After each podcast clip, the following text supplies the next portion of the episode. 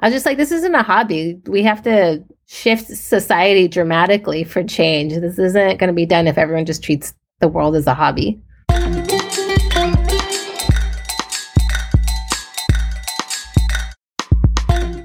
Podcast Junkies, episode 217. Welcome back.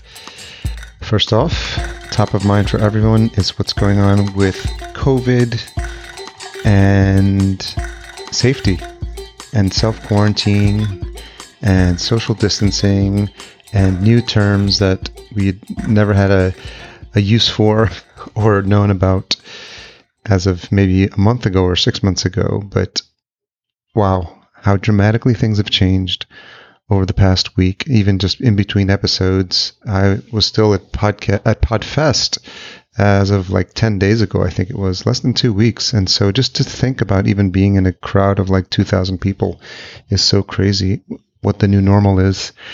So I hope you all listening are okay and safe. And uh, obviously, all podcasters are thinking about what they should be doing in terms of content.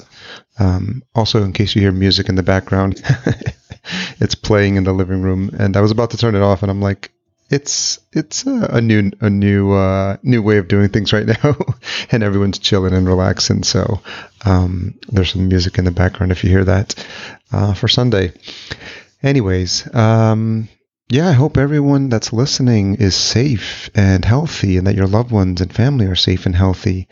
And uh, we're all trying to do what we can do to get us through what is going to be, at the very least, another month of this, maybe three, maybe six. Like we don't even know, and that's what's interesting. And so, I thought the best thing was to just uh, come on here, uh, continue to record and, and put out uh, episodes as a way to honor the conversations I've had already that I recorded before, and and a couple more that I'm looking to record coming up. So I think we, do need to tell stories um, and get people more engaged with podcasting, and and that's our superpower as podcasters. For those of you that are, and I hope you keep on doing it, and just obviously uh, add some context so that you're not appearing tone deaf or immune to everything that's happening out there. I think that's the best course of action. This episode is brought to you by Focusrite. There's a fantastic sponsorship happening this month. Focusrite has launched the Podcast Studio Makeover, and it's running from March 6th through April 17th. This is an amazing giveaway, and you should definitely jump on this. They've partnered with a group of companies to give away three prize bundles to chosen winners, each of them valued at over $2,300. This bundle is bananas.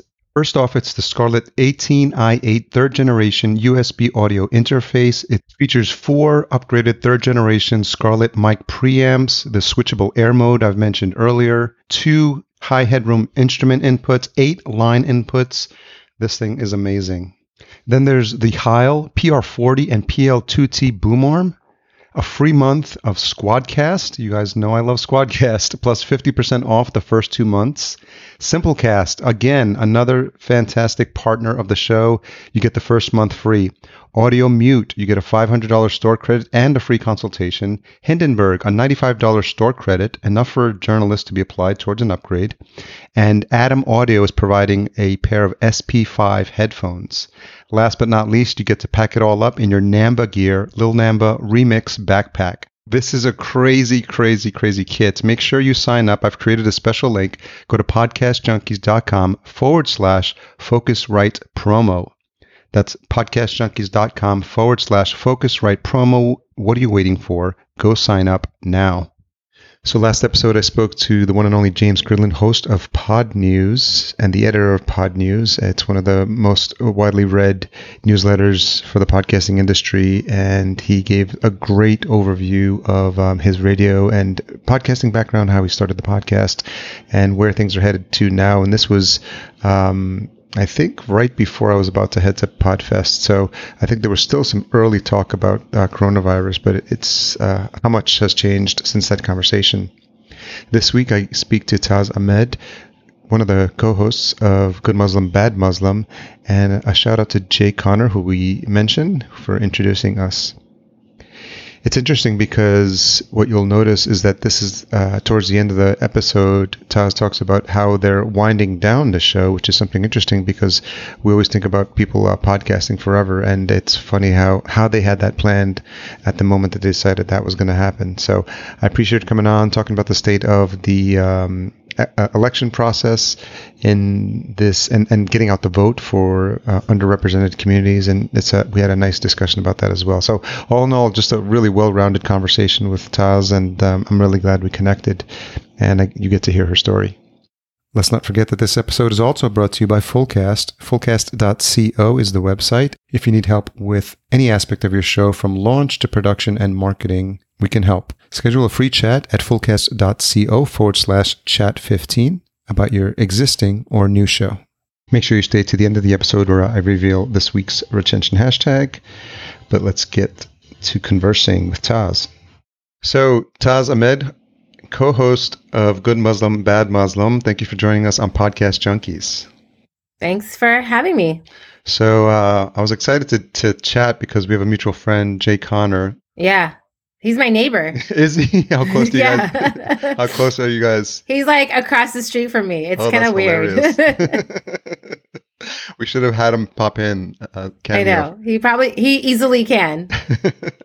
uh, so, for the benefit of the listener, I'd like to. Get, I usually like origin stories to begin with. So, let's start with Jay, since it's the common thread here. when did? Uh, how did you guys connect? You know, Jay and I met, I think, at the USC. We met at a podcast festival, actually, but I think we really connected at the US USC did a podcast festival, podcasting day, um, like a year ago. Um, it's been kind of wild because I've been podcasting as long as you have. It's been about five years now, and I just feel that there's like so many more places to connect with other podcasters than there were back when I started doing podcasting. And it's been really fun to be a part of this community.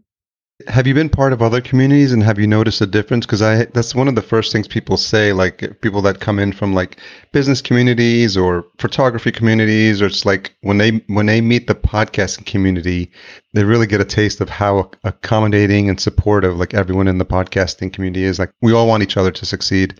What's your experience been so far? You know what I've been telling people? I've been saying that like podcasting is the new version of blogging I used to blog for many, many years. I was a blogger on Sepia Mutiny, which was the largest South Asian American blog for a while. And I felt like in that community, everyone was, everyone had their own blog. Everyone was just like writing about themselves and writing about common experiences. And I feel like that's what podcasting is now. Everyone who, everyone who used to have a blog now has a podcast. And I mean, it's kind of silly, but also it's, it's very supportive and kind of fun. So, talk a little bit about your entry and um, your relationship with your co-host uh, Zahra Noorbakhsh, and, and what was the inspiration for starting your show? Our show started because Zahra and I were both living in Oakland, and we were in this book called Love Inshallah. We're both essay writers, and we'd go on these book tours, and then we would. That's how we like got to know each other. We'd go on these book tours, and then we'd joke around, and we'd have a lot of fun. And then we were like, oh, this this should be a podcast. And this was back when no one had podcasts, right? This was our the book came out in 2012. So podcast we would we would just like make fun of podcasts. And it turned into kind of like a gag where on on Twitter we would tweet at each other and then we'd use the hashtag good Muslim bad Muslim and just make fun of the fact that like, you know, next time on the Good Muslim Bad Muslim podcast, we're gonna talk about the burqa bikinis, just super facetious, super sarcastic and our followers were just like, I tried to look for this podcast, I couldn't find it. And we were like, we were just totally making fun of it. This isn't like real. This isn't. And then Zahra's a stand-up comedian. She's yeah. like, everyone who's a stand-up comedian has a podcast, so I need a podcast. I was like, I don't want to. I don't want to learn another skill. I have a lot of skill sets. T- there's a lot of tech involved. I don't want to pick this up. So I kind of like hem and hawed for like about a year, and then um, I was working at an organization where our, our communications person was just like, I think you should start a podcast. And I was just like, I don't want to learn how to like cut tape. And he's like, I'll do it for you. So he volunteered his services to be the sound engineer. We were his first podcast. And now he's, you know, he left the job to go into the world of radio and has his own podcast now. Like it was a starting point for all three of us. And I feel like we just all really blossomed out of this experience. Uh, what were some of the challenges early on, either with uh, you know coordinating your schedules or gear or any of that sort of stuff? it was definitely like gear because I had no idea how to do any of the gear. So we we I got a Mac MacBook Pro, and we just used GarageBand. I borrowed a Blue mic for my first for the first three years of the podcast, Huh. and we just like recorded it on Blue mics. Now now we have like a studio in LA and a fancier setup, but like people are always like, why don't you have guests on the podcast? Literally, the only time reason why we don't have guests is because we couldn't figure out how to set up a third mic. like it was just a two mic situation. We could not figure out how to do one more, and we're like, this is it. This is why we're going to do this. And then it just it kind of like worked for us. Um, and na- like we did a couple of guests sometimes, but we just really preferred the conversations we had with each other. It got a little bit too hectic otherwise. Did you have a, a format in mind, or did you just kind of were you thinking that you both were just going to riff and see what came out of it? I'm not a riffer. Um, Zahra's the comedian. I'm a political activist, organizer. I don't do well with riffing. Uh, so I was the one that was like, we need an agenda. And she was just like, let's just talk. I was like, no, no, no. Like, if we just talk, I'm not going to get a say in anything. So um, we have like a top three hot topics. So we do hot topics at the top of the hour. And then we wanted it only to be half an hour, but it keeps getting pushed into 45 minutes. And then the second half is a bunch of short segments. So we did we declare fatwas, we do creeping sharias, we do awkward asking Muslims. Um, we just ha- we give out good Muslim awards. We just have like a lot of like like quick quick segments, um, and that's been a lot of fun. Was there anything else on this topic, or just uh, you know uh, coming at it from the angle that you guys were when you when you launched? No, no, we were the only ones. I, I don't like saying that because I feel like there's so many other like Muslim podcasts out there, but literally we were the only ones because it was 2014 Yeah. and no one was podcasting back then. What's interesting is that you said you had uh, an engaged following on Twitter. So did they immediately like like flock to the show once they heard that you actually did have a podcast?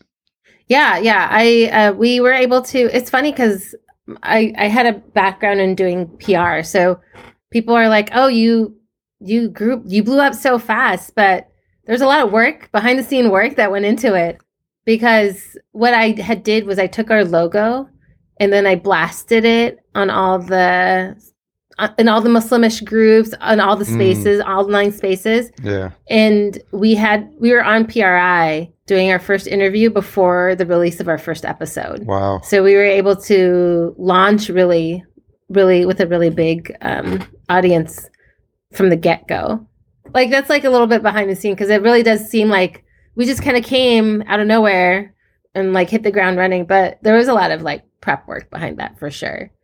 Yeah, I mean it's like what they say about uh, luck. It's really that's really when preparation meets opportunity. Yeah, and I think that like I when I talk to people coming up in podcasts, I will not tell them to do what we did. Like I think everyone should just start a podcast and cuz very easy and accessible. But I think at the time because Zahra and I had like a big following already, we couldn't put out a shitty product. We like actually had to put out like a like we had to go in really like really tight Yeah. but that's not the advice I give to people. I think my advice to people is like just just do something, just put something out there, because like don't wait. Like every project ends, and you can like start another one. Yeah, especially with podcasters. Um, most podcasters sit on their first episode. That most podcasters hate the sound of their voice. Yeah, yeah, just put All it out stuff. there. Have you inspired other uh, other folks to start a podcast? I I mean I'm sure I'm sure we have. I don't want to be that magnanimous and say that we started a movement, but yeah, there's like a lot of we're we, we're friends with a lot of Muslim podcasts. We're Yeah. friends with a lot of brown podcasts. I'm a big fan of Call Your Girlfriend. Okay. and I love their shine theory behind their podcast, their philosophy of like you know shining light on other people, hmm other women who don't usually get shine. So there's definitely we do a lot of um, sharing of spotlight, basically. You make it a point on the show in in a description to clarify the distinction between what people consider a good Muslim and a bad Muslim. So, Yeah, what's been the response from the traditional Muslim community to the show? the traditional Muslim community. Um, there, uh, like at first there was like a lot of haters from from inside the community. They were just like not. They were like they just didn't like us. They didn't like us because no one and I don't want to just say this about Muslims, but just generally in society, people don't like hearing women. Mm. And so, like the fact that like we were two women speaking, we were two women of color that were just speaking about our lives. Like, how dare we? Yeah. And how you know how dare we not like fall into the fall under like what patriarchy is telling us to do? So I mean, like, so I don't want to say that's like a Muslim community thing. Yeah. I think it's just like people don't like hearing women's voices and women's opinions. When did you start to realize that the show was getting some visibility? Because I mean, if uh, in May of 2016 you were invited to speak or record or, or promote the show from the White House, which I which is pretty awesome. Yeah, yeah. We recorded at the White House. I got an award from the Obama White House. So when I got the award, we made um, recording at the White House a thing. We were getting visibility from the get go. Yeah. Like we were on PRI like Yeah. Before the first episode. So we were in like Cosmopolitan, we were in Oprah magazine, we were in Wired. Like every all of the publicity we got was probably in our first three years. Now we're too old. like we've been around too long. Everyone only cares about the newer, younger podcasts. And do you have a lot of folks or younger people now asking you like how to start a podcast now because of the success that you guys have had? Yeah, I mean, people ask us, but like the field has changed so dramatically. Like our, our advice is obsolete. Yeah. It's so weird, you know, because because uh, like my like we started on you know a MacBook, and we just like posted through Squarespace, but now there's so many other tools out there that you don't even need need that. Like, and it's funny because like when at, at the USC event, like these students are going in communication school they're taking classes on podcasting. They're taking classes on how to like write narratives. Hmm and i didn't get any of that formal training. All of our training was like on the fly. So it was just one of those things where you're just like we we have success but like we we broke the ceiling so that you could have the resources you have. Don't don't do what we did. Like use the resources that have been created for you. I have like zero advice. Just start is basically the best one. yeah yeah. Just start. Just do something there's no real way to do this And then in in uh, April 2017, you were um, honored by the city of Los Angeles for an Asian Pacific American Yeah. Heritage Month as Activist of the Year. That must have been pretty awesome as well. Yeah, that was cool. That was fun. That was uh we got an award like it was in downtown LA in front of the city hall and Mm, it was like a big like Asian American festival thing. yeah, And I definitely have the award on my wall. It's I mean like it's just like so silly to have this recognition certificate from the city of LA that it's like Los Angeles City and it's on official paper and it just says good Yeah. Muslim, bad Muslim activism. And you're like, what? Like how is this like how is what I do like even able to be recognized in this way? Talk a little bit about your background before you started podcasting. What you know, what what did you go to school for, and and what were you working in at the I time? did not go to school for podcasting. I know that. That's for sure. yeah. My background is I've been doing electoral engagement for 20 years now. Okay. Um, I started when I was, you know, in college. I went to USC down the street here in Los Angeles. I got a degree in environmental studies. I wanted to save trees. Moved to DC, and September 11th happened. And uh, as a, you know, brown Muslim woman who participates in, you know, who's just like in the world, like I knew that my life was going to change after 9 11 happened. And I was working at this, I was working at this organization, like getting out the vote for environmental youth. They're all like white hippie kids that were, I was like building up like political power for white hippie kids. And I was like, no one's doing this for South Asian people. Mm-hmm. No one's doing this for Muslim people. So I quit that job after two years and I started a nonprofit called South Asian American Voting Youth to get out the vote for South Asians around the 2004 election cycle. So then I was like, started this nonprofit out of my, like, I moved back home. I like used the computer that was in the kitchen. You know, I like started it basically out of my parents' kitchen. I was 24 at the time. And uh, we turned out thousands of voters that year. Uh, I just stuck to the field. I like got a master's degree in public policy at UCLA, the focus on racial justice. I went on to work at various Asian American organizations over the years and turned out over 500,000 Asian Americans to vote over the course of my career. Great. And it's been a very interesting ride. You know, I think like that's like professionally what I do, but I think what has come out of that work is that my understanding of civic empowerment and civic engagement is really like you can't just say go vote. You need to like tie it to culture. You need to tie it to what's happening in pop news. You need to tie it to narratives. And that's really it why I got involved in storytelling and in writing on blogs. And, you know, um, I'm an essayist. All my essays, writing, podcasting is all connected to how do we tell the stories of our community to empower our community and to get them civically engaged. And then, like, voting is like not just about voting, voting is about building community power. So it's like if we can get people registered to vote and we can tell their stories and we can make people like feel safe to tell their stories and express themselves, then they'll be empowered. And I, th- I think that's what I'm trying to do at the end of the day, whether it's podcasting, making art, making mm-hmm. cards, whatever it is, it's, yeah. it's like, how do we get community feel good about themselves? Is this something that you were taught, or is this something you like observed or influenced by from your parents? Because to pick those types of majors and to go into that field of study, I'm curious, like where where that influence came from. I don't know. My parents wanted me me to be a doctor. They didn't want me to yeah. like be an activist. Are you kidding me? They wanted me to make like money. They're like, I remember my dad's like, so wh- how come you don't have like a brand new car? Like that was like he just wants like status symbols. So like this whole like yeah, yeah. like they, they didn't like put that on me, but like my parents were blue collar workers. You know, my sister like mm-hmm.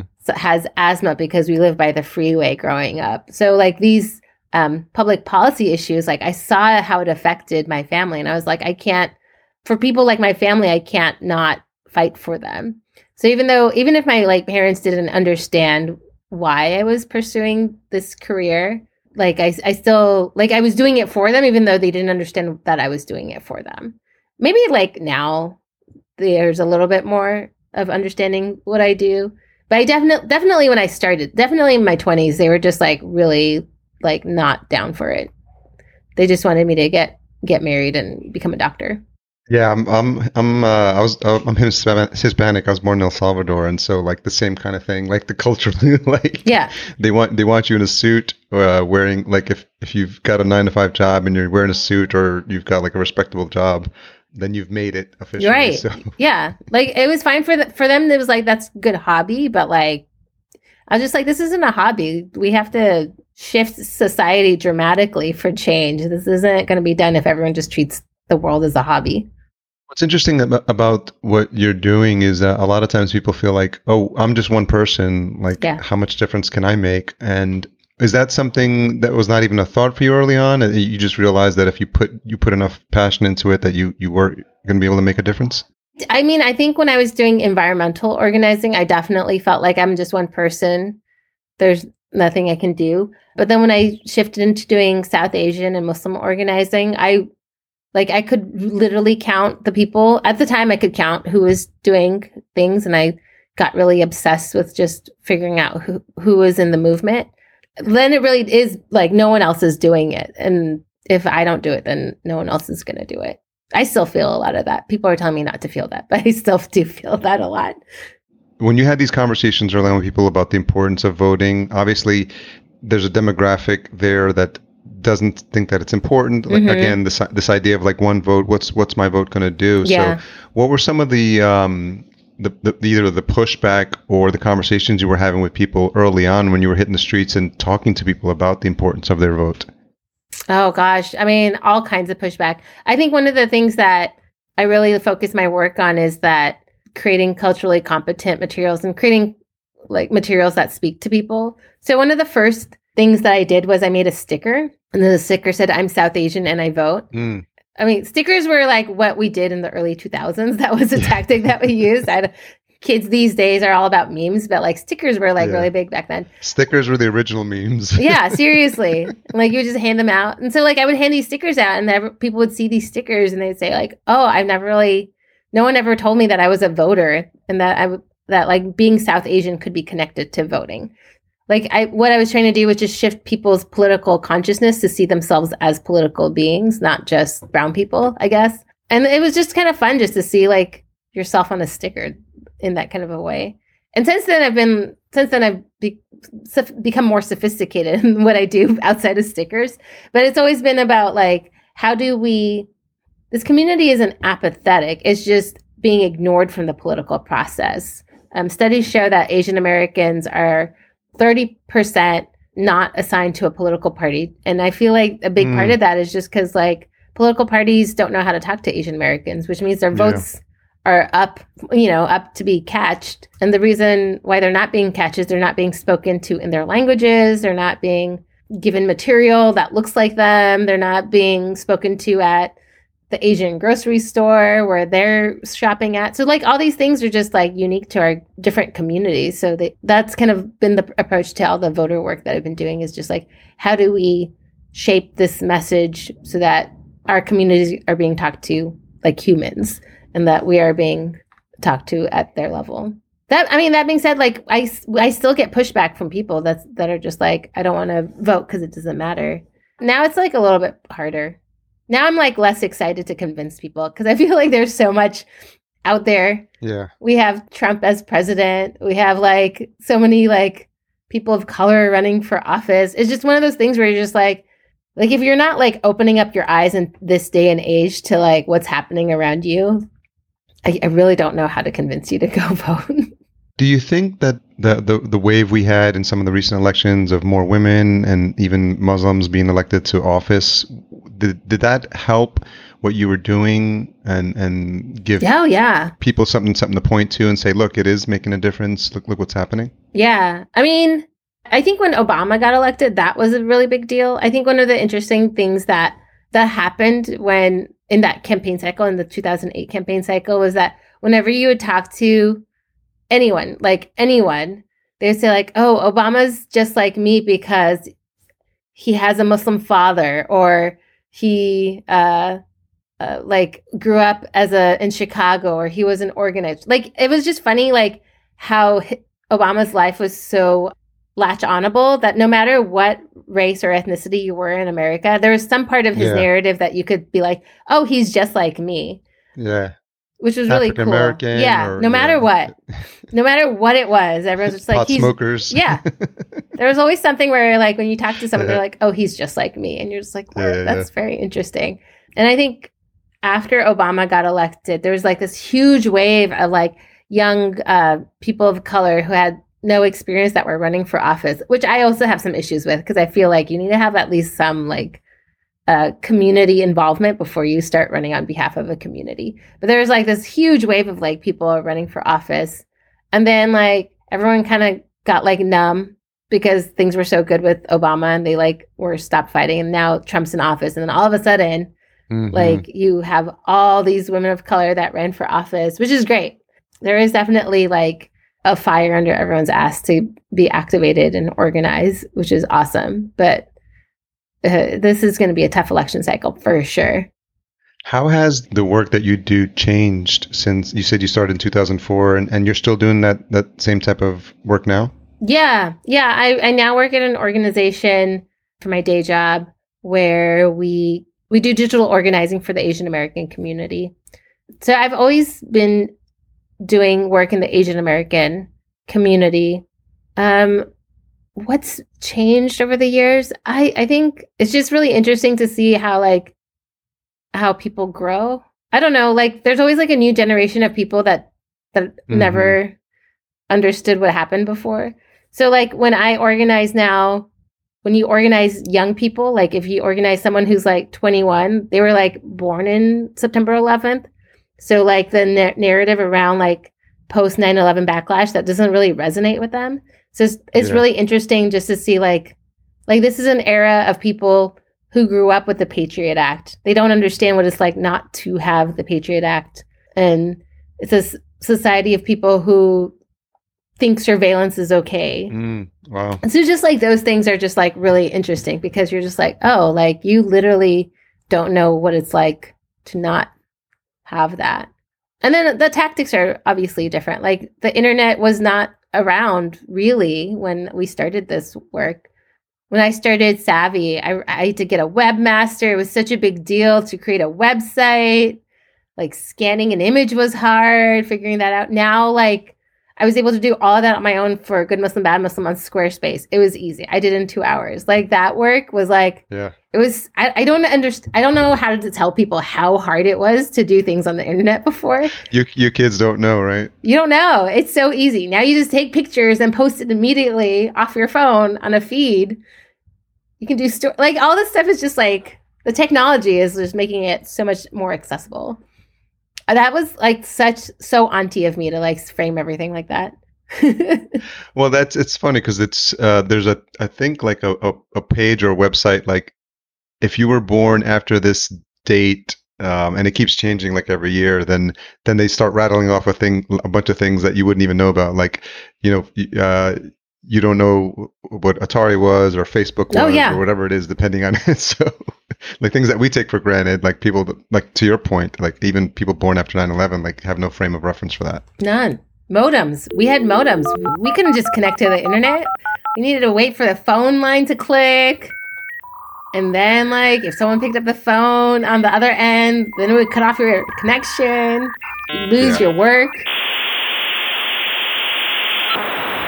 I might Ugh. have to uh, uh, splice in a find a, a loop or, or a sample of one of that modem sounds. Yeah. Because just so people know what, exactly what we're talking about, because you would just have to sit there waiting, um, Waiting. for that to connect. It was so annoying. It was so annoying. And images would load. It would be like one bar. Yeah, like one an bar image at a time. You're just like, what is happening? No text messaging? no. Nope. Speaking of text messaging uh, and new technologies, I was um, uh, briefly supporting uh, Marianne Williamson for this in this last round, and just Oh. working with the with the campaign. And she recently dropped out, but it was interesting to see what some of the, the new tactics that were being used for campaigning.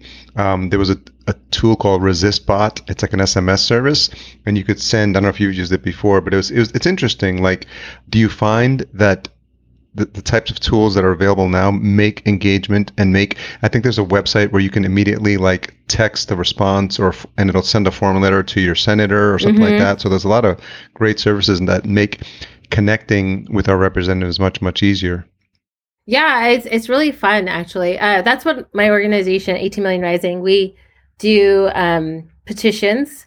So we have like we we do petitions to corporations. We also do it to people elected in office. We have a call tool so to make it easier for members to call our congressperson. Um, I'm really interested in we we've dabbled in text messaging. We haven't like jumped fully into it. I think text messaging is where we're moving. I have spent the bulk of my career doing phone banks.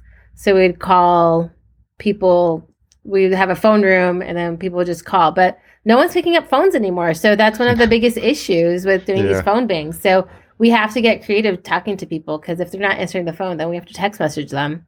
But there's all these laws that are preventing us from just blanket text messaging people. So we need to, people are being creative. So I think the create, creative part has been really interesting. I don't know what other technology is out there, but I think like every two years there's like something new, and you're just like, okay, is this gonna work? Let's see. And it's kind of fun, I guess. Like it's like the market is constantly shifting, so you have to shift with that and see and see what people are using. What I'm interested in is that when it comes to the Asian American community, Mhm. they're um, more likely to use like tools like WhatsApp or Viber.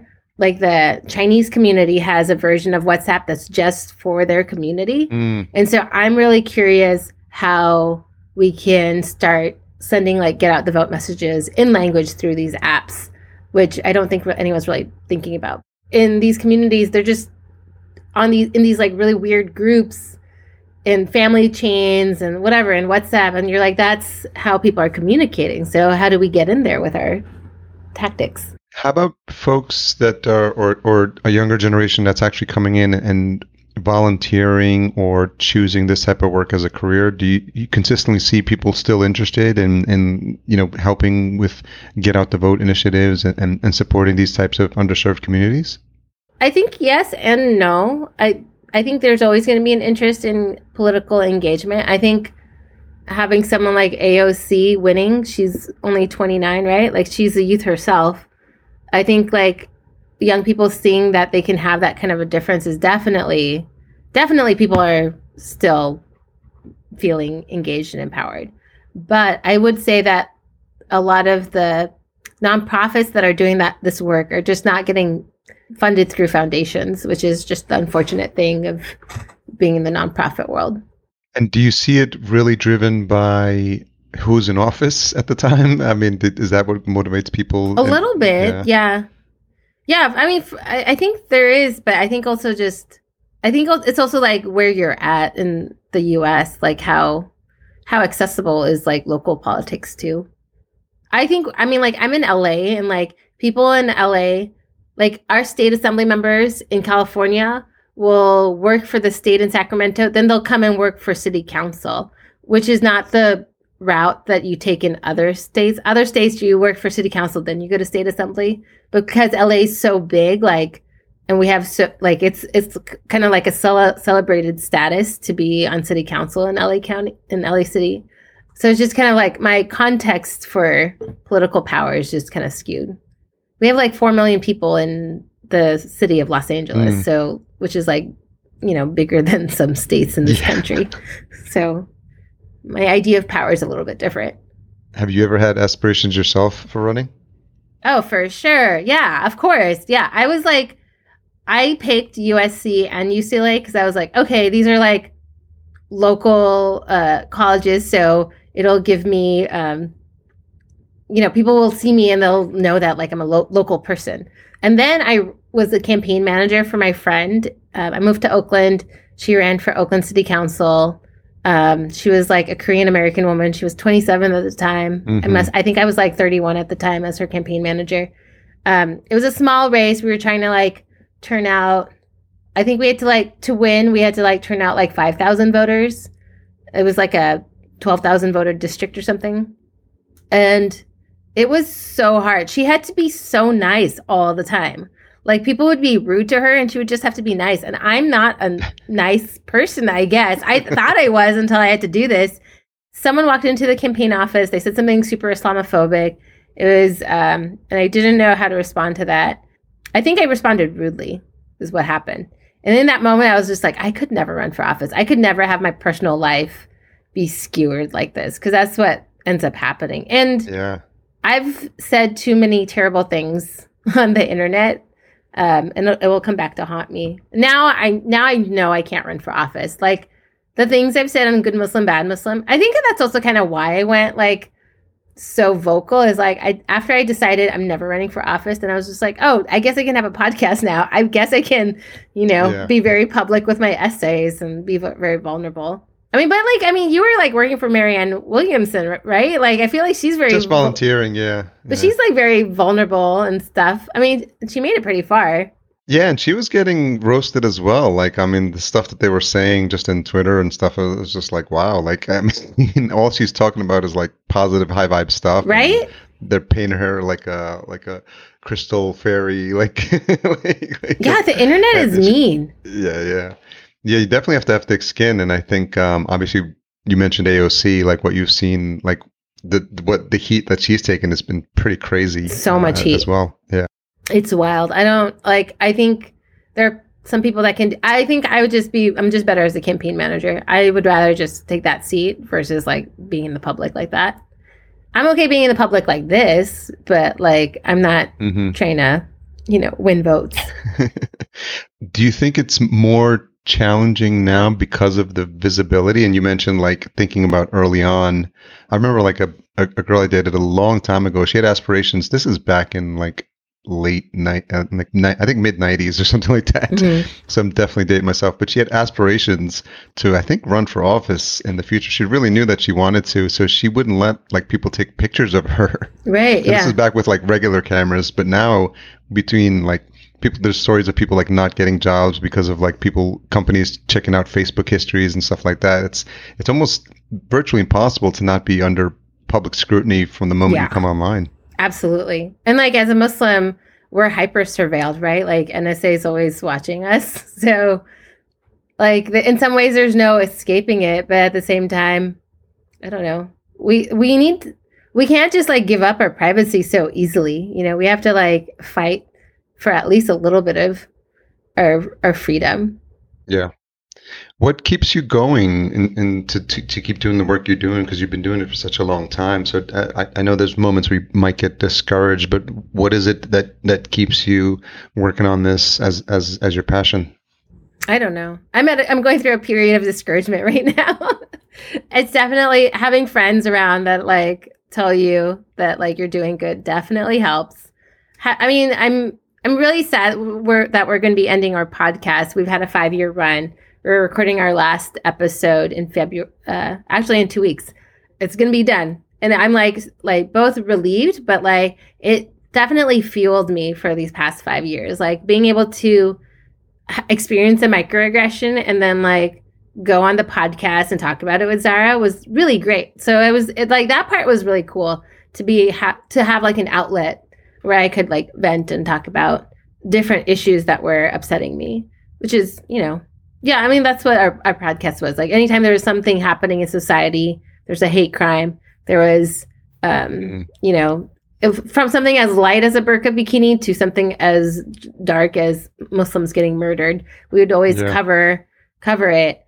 And that but having that outlet like definitely helped fuel me wanting to do this work. And, you know, like comments and letters from our readers for all the things that I do was super helpful. To know that you're like making change in someone's life always kind of keeps you going. When did you and Zahra start to talk about the show having like a like a, an end and that you were going to wrap it up af- after 5 years? We started doing it this year. Yeah. We gave us our we gave ourselves a 1 year runway, which is like the length of a lot of regular podcasts. Like podcasts have like a lifetime of like 6 months, they say. Yeah. We never took a break. We've been consistent uh, as a monthly podcast, which is also like most um, most podcasts will do seasons and they'll take a break and yeah. then they'll come back. Yeah. Um, but we've been like we haven't like stopped once. We stopped. We did like a rerun episode when I got into a car accident the day like I was going driving to the studio, and then I was just like I can't do I can't speak on this. But that was like and then we did like a, I think that was it. That was the, our only rerun episode.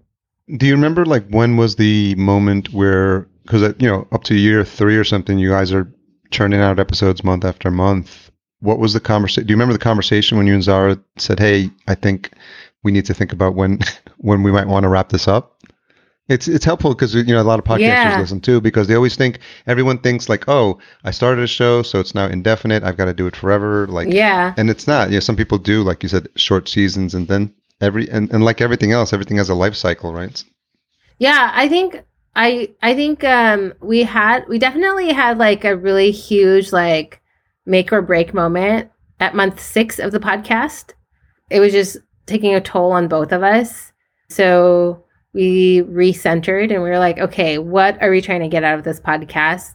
Um, she, as a comedian, was trying to get audience for her comedy. I, as an activist, was trying to, um, and and a writer, like I was trying to, like we both wanted to get book deals. I was trying to get like attention for my activism. And she wanted to do get attention for her comedy too.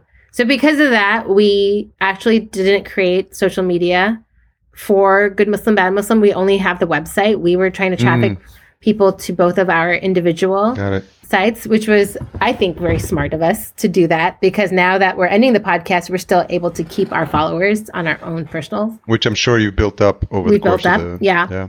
And um, we're not losing it. I've been a lot, a part of a lot of projects where we created um, social media assets, and then once the project ended, we lost all of the assets. That's a good point. Yeah, because it was gone. And then like once we had that like mission that we were like gonna do this for ourselves. We we like that was kind of what was guiding me. Is just like okay, we're gonna keep doing this for as long as as long as uh, we're able to fulfill those missions. Um, we we created an LLC in year three. Um, we were really trying not to create an LLC for a long time because we didn't want that. But to get a check from Audioboom, who does our ads for us, oh yeah, they they needed like uh, an LLC, so we had to create one.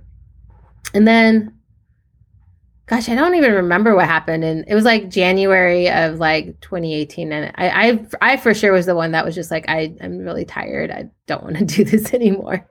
And then it took Zahra a little while to get on board. She she decided after I did. Um, and I think one of the great things about I've been a part of so many projects that just kind of like fizzle out. And um, I didn't want this to fizzle out. I wanted to celebrate the end of our our product. And I, I think one of what what I love about our decision to end was that and for the last four episodes we used completely different formats than we've used in other projects. So mm-hmm. our November episodes Zahra and I produced produced stories. For our Christmas episode, we both created fiction stories and we had our friends read it. We we cast cast it and we did you know sound effects and stuff. We're doing a fun live show for our last show. We're going to celebrate it. So that feels really good. Like it feels good to like end it in this kind of like really special way. And Zahra brought up a really great point that like when people listen to your podcast, they're usually going to work backwards. So mm. I was like, yeah, like if we're gonna end it here, we better make the last few ones the best. Yeah. So that like as people work backwards, they can like, you know, they can hear the be- our best work through the show. And when you agreed and you were both on the same page about winding it down, is that when you started communicating to your listeners as well? No, we we waited a couple months. Okay. We we talked to um our friends first and then we announced it in one podcast, but I don't know. We've lost, a, I don't know if we've lost a lot of listeners, but we've just been around for so long. Like when we first started and we would talk to people, they're like, oh, I listen to every single show. And now the market's just very crowded. So, like, yeah. they're not listening to every single show, even though we're a monthly show, they're not listening to everything. So, we did announce it on our podcast, but then I still have a lot of friends that are texting me now saying like, "Oh, you're ending the show." I was like, "We announced it six on episode six months ago. We've been talking about it for the past six months. So that's when you know that the project's done, right? Like when yeah. you lose like your your favorite, your biggest fans are like, oh, I haven't listened to it in the past six months. You're just like, okay, well, I'm not ready to create content that's not being listened to. well, it's the nature of uh, podcasting and the fact that there's 800,000 shows yeah. Apple Podcasts. It's just there's so much competition for people's attention now, and everyone so much competition. Everyone's starting a show. Everyone wants a new thing. Yeah. I think I think the other thing that Zahra and I had been toying with was like a rebranding. Like we could have easily just taken a re- break, rebranded, found like another producer to kind of produce us and then to go. Which we're not still we're not opposed to that. It's just like we tried and we don't want to we just don't want to be DIY anymore. 5 years of being a DIY podcast is mm. way too long. Yeah. And it's you know, the podcasting world there's so much money in the podcasting world right now and so many yeah. people are like we were the first Muslim podcast. Yeah, there's all these other Muslim podcasts that are getting paid way more than we are and that are being able to access like so many resources than we are. But that's because they're newer and we're older and we're not able so you know like all that stuff is just kind of like I'm I'm not leaving the podcasting world. I would love to start a new podcast. I'm incubating yeah. a new one for 18 million rising where we're going to be doing like Asian American stuff. Zahra's mm-hmm. incubating mm-hmm. a new one. Like okay. we're we're like not leaving. You're transitioning. Yeah. yeah, we're just ending this project and starting new ones. Honestly, like one of the things that I really regret not doing with Good Muslim Bad Muslim is that because we were so DIY, we could only have the format that we did, which is the the girlfriends podcast, as I call them, yeah. like where two girls okay. are talking, and I don't listen to those kinds of podcasts. So like it's just kind of silly to me. I did one when I first started listening to podcasts, but at this stage in my podcast listening, I love narrative. I love yeah. highly produced podcasts. I love um, fiction podcasts. I was listening to the Gaslight podcast mm. yesterday, okay. Moonface. You know, like I love like how the heart produces their their shows. I love like creative you know, sound. Yeah, like immersive, immersive yeah. theater of the mind type stuff. Yeah. yeah. And I we as a good Muslim, bad Muslim, we didn't have the resources to do that. And our we our sound engineer didn't have the skill sets, we didn't have the time, we didn't have the, you know, funders. So like I I don't know, like I'm happy like I'm proud of Good Muslim, Bad Muslim, but I'm excited to move into that other world of like, mm-hmm. how do we do radio theater? How, yeah, how do you do immersive like sound? I, I've yeah. never taken a class on that. Like, I would love to figure out how you play with sound and like, I love that like the Heart podcast like does like almost ASMR style podcasting where it's like so quiet and you're just like, okay. Yeah. But even then, like I was listening to The Heart, which is now Mermaid Palace, and they were talking about how they transitioned their hosts because they were like super burnt out. And I was Oh, like, yeah. oh, yeah, this is like, I guess when you have something that's been around for so long, like it's not just good Muslim, bad Muslim that's burnt out. It's just everyone like is trying to figure out like how to change how they do things and like shift it. It's really fascinating. Yeah, because listeners' uh, tastes change as well. Because when they first come in, they they consume everything they can. Like new Yeah. podcasters, they like listen to every podcast they can get their hands on. But then when they find other like a specific genre that they resonate with, like you know, like the Gimlet produced shows, Yeah. you know, like the the real like audio dramas, um, serial, that sort of stuff. Like they, they really kind of get. Then they find out like what what specific genre. What they like, yeah. Yeah, yeah, exactly. Like all the crime podcasts. Like I had no idea crime podcasts were so big and now like it's huge. I still don't get it. I mean the, the the amount of them and that there's so many is just what's just bananas. It's and bizarre. I've listened to a couple and they're they're kind of depressing too. So I don't know how people can. I like the crime podcasts that are narr- like produced narratives, but the Yeah.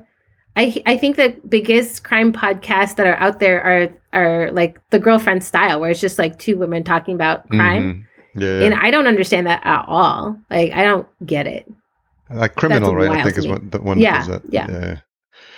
Well, I'm I'm glad to hear that you're still continuing in the podcasting space because I mean, to your point, you guys we're we're pioneers for you know covering a, a, a topic that not a lot of a lot of people were addressing. So. Mhm. And I think you've learned a lot along the way in terms of what works, what not, what's not, but also being honest with yourselves about um, when it's time to, to hang it up and, and move in a different direction. Yeah, yeah, yeah, and I and we're definitely gonna we're gonna keep the feed open as Yeah. most podcasts do. So if when we do something new, we'll definitely Yeah, you know share it with our listeners. like Gimlet, but that, like Gim, like Gimlet does. They just keep that feed open in case they Yeah. want people and startup. They just, they just drop new show promos every now and then. yeah, there's I mean we have so many followers, like it's too valuable to give that one up. Yeah, But we'll we're just ready to try new things. and it's a good brand too. I mean, I'm, I'm I wouldn't be surprised if somewhere down the line someone expressed an interest in, in that as well because I there's a, maybe a, a new wave of co-hosts could you know could come in and, and, and refresh the show and it's still kind of you own the brand. yeah, but maybe- possibly. yeah, yeah. that'd be interesting. We do have it as a business. Yeah. So put put the call out there for talent, you know, because you've got new people coming up and like these digital natives and millennials who just want to get involved and just say, hey, it's a new, it's season. I don't know if you did seasons before, but this could be season two, where it's just like a whole new, fresh set of hosts. And Right? see what, Yeah. see what happens. Everyone wants to start their own thing Yeah. though. No one wants to like Yeah. jump on someone else's product. We're in an era we're in an era where everyone's like trying to like be their own. Which Yeah. isn't bad. It's just I think it'll be tough. But you know, well we're gonna keep it open, so who knows? Yeah. Uh, a couple questions as we wrap up. What's something you've changed your mind about recently?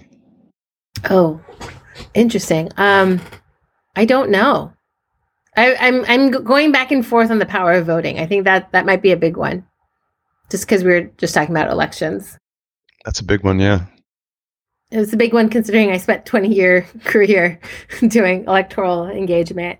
I'm going back and forth on like I I don't know if I'm going back and forth on the power of voting, but I'm just definitely going back and forth on how how powerful voting is right now. Mm, interesting. What's the most misunderstood thing about you? Uh, you know what I went to immediately is that people always ask us like who's the good Muslim and who's the bad Muslim when it comes to the podcast. And I'm so annoyed by that question. And I feel like that's the most misunderstood thing about me is that this idea that like like we exist in this dichotomy of good and bad. And the whole point of us calling it good Muslim, bad Muslim was so that we could talk about the gray zone of being both and how like hmm depending on where you are in society, you're considered good or bad. Um, so I would say, despite having a year, despite having five years working on this show, talking about what is both good and bad, that people still have that perception is kind of annoying. well, well, Taz, I want thank you for taking some time out to uh, come on the show. I'm glad Jay connected us. I'm glad we got Yeah. to tell, tell the story. It's fascinating to hear uh, how early on you were recording and, and publishing on a topic where you were basically first, you know, first movers in there. So I applaud you for like all the work you've Oh, done for the community. Yeah, thanks for having me. It's been it's been a it's been a wild roller coaster. So I'm looking forward to having a little break before jumping into the next big thing.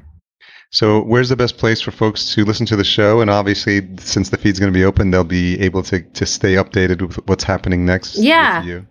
Good Muslim, bad Muslim. Sometimes you need the hashtag. Hashtag good Muslim, bad Muslim. Okay. Sometimes you don't need the hashtag. Uh, we're goodmuslimbadmuslim.com where you can follow our stuff. And for myself, you can visit tazzystar.me, which Mhm. is my website. So I, I sometimes update it. And then at tazzystar on all of the socials. And we'll make sure we have all those links in the show notes as well to make it easy for, for folks to connect with you guys. Yeah, uh, do listen to our last episode. Ex- Yeah. I, it should be a lot of fun. We have some surprises. Yeah, and, and uh, send me a note when it's ready because well, I'll, I'll promote it as well to my audience. Uh, Yeah. and it might be a first time listen for some folks, but it's it's definitely entertaining for this uh, for the episodes that I listen to as well. So I Yeah, definitely invite the listener to check it out. Work backwards. well, thanks again, and uh, best of luck in, in your future projects as well. So, thanks to Taz for showing up on the podcast and telling us the story of Good Muslim, Bad Muslim. And, like I mentioned, it's so much fun to hear podcasting folks who were doing it early because there was challenges in how in everything from gear to equipment to websites that a lot of podcasters now take for granted with something like anchor.fm so i'm glad she got to tell that story and it's been interesting because this is the first time uh, where we actually talk about a show that has an intention of wrapping up which uh, you know some people just want to keep podcasting in perpetuity. But i think the realities of things are that everything has a cycle, and so uh, I, I, like how they were planning it uh, a year away from it, so they could figure out how to end gracefully and in style. So that's really nice. So, just a reminder, as I did at the top of the show, uh, please stay safe. Uh, I think the self quarantine is a is a great thing in order to help us get through this as quickly as possible. And I uh, just want you all to stay safe. Intro and outro music composed by Cedar and Soil. Don't forget to support our sponsor, Focusrite, and the new 3G Scarlett 2i2 line, which I personally love. Head on over to podcastjunkies.com forward slash Focusrite promo. They're giving away $2,300 in gear, so don't miss that. Podcast production and marketing provided by fullcast.co. Stay tuned for next week's episode where I have a great conversation with Danielle Desir. She's founder of the Women of Podcasting group and it's an amazing story about how starting from a simple idea and a, Twitter group, she grew it into the group that it's it is now, which is uh, it's great. And we connected at a podcast um, move. No, we connected at She Podcasts. I'm getting all these podcasting conferences uh, confused. And if you made it this far, you're no doubt awaiting the retention hashtag.